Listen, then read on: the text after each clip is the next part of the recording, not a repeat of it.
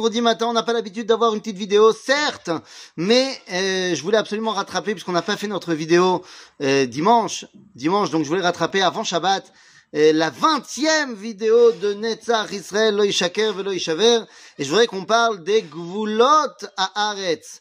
Et oui, des frontières de la terre d'Israël, on a tellement parlé de la dimension de la terre d'Israël, qu'il faut aimer la terre d'Israël, toutes les halachot liées à cela, mais c'est où la terre d'Israël?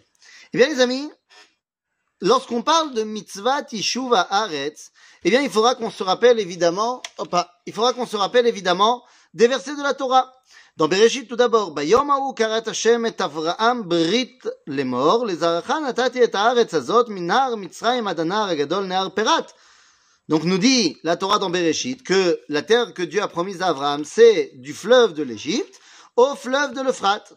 Bon, dans Shemot, il y a marqué Veshati et gevullecha miyam souf ועד ים פלישתים ממדבר עד הנהר, כי אתן בידכם את יושבי הארץ וגירשתמו מפניך.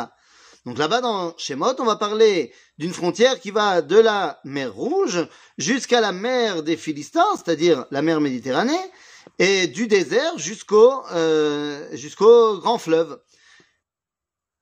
Et on verra encore également dans le livre de Devarim, פנו, שאו לכם ובואו הר האמורי ואת כל שכניו בערבה, בהר, בשפלה ובנגב ובחוף הים, ארץ הכנעני והלבנון, עד הנהר הגדול, נהר פרת. ראה נתתי לפניכם את הארץ, בואו רשו את הארץ, אשר נשבע השם לאבותיכם, לאברהם, ליצחק, ליעקב, לתת לכם, לתת להם ולזרעם אחריהם.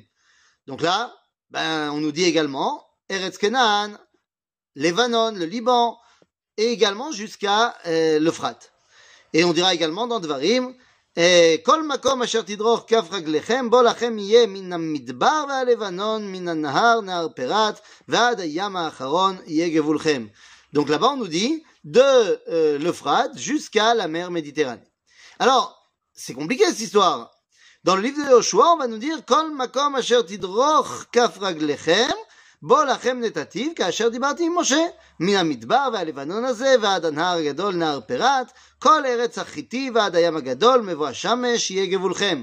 Pareil, là on va te dire du désert jusqu'au Liban, jusqu'à le, jusqu'au grand fleuve, le fleuve de l'Euphrate, et jusqu'à la mer Méditerranée. Alors, c'est un petit peu, euh, tous ces versets re, se regroupent assez pas mal. Et donc, c'est ça, eh bien, eh, il faut qu'on essaye de comprendre au niveau de la halacha, qu'est-ce qui est la Kedusha d'Eretz Israël? Qu'est-ce qui est la Kedusha d'Eretz Israël? Qu'est-ce qui est la terre d'Israël? Yesh Evdel, il y a une grande différence entre les frontières de la promesse et les frontières que les Bnei Israël ont réussi à atteindre à l'époque du Second Temple. Pourquoi? Eh bien parce que c'est là où on est revenu à l'époque du Second Temple qu'on a fait résider la Kedusha des mitzvot atluyot va'aret. Donc les mitzvot qui sont trumot, maasrot, orla, tout ça, eh bien ça euh, c'est imprégné dans les endroits où on est revenu avec Ezra et Nehemiah. Donc c'est pas du tout toute la promesse d'Abraham. Donc les mitzvot atluyot va'aret, c'est un endroit petit, mais la mitzvah euh, de conquérir la terre d'Israël est beaucoup plus grande.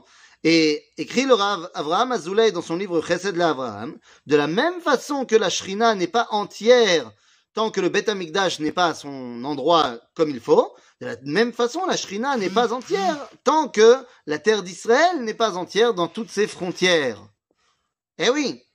Alors donc les amis, eh bien, si on veut maintenant évoquer les choses de manière plus concrète et plus pratique, eh bien nous allons devoir, dès dimanche, nous pencher sur la carte et essayer de comprendre quelle est vraiment la frontière de la terre d'Israël telle qu'elle a été promise à Abraham.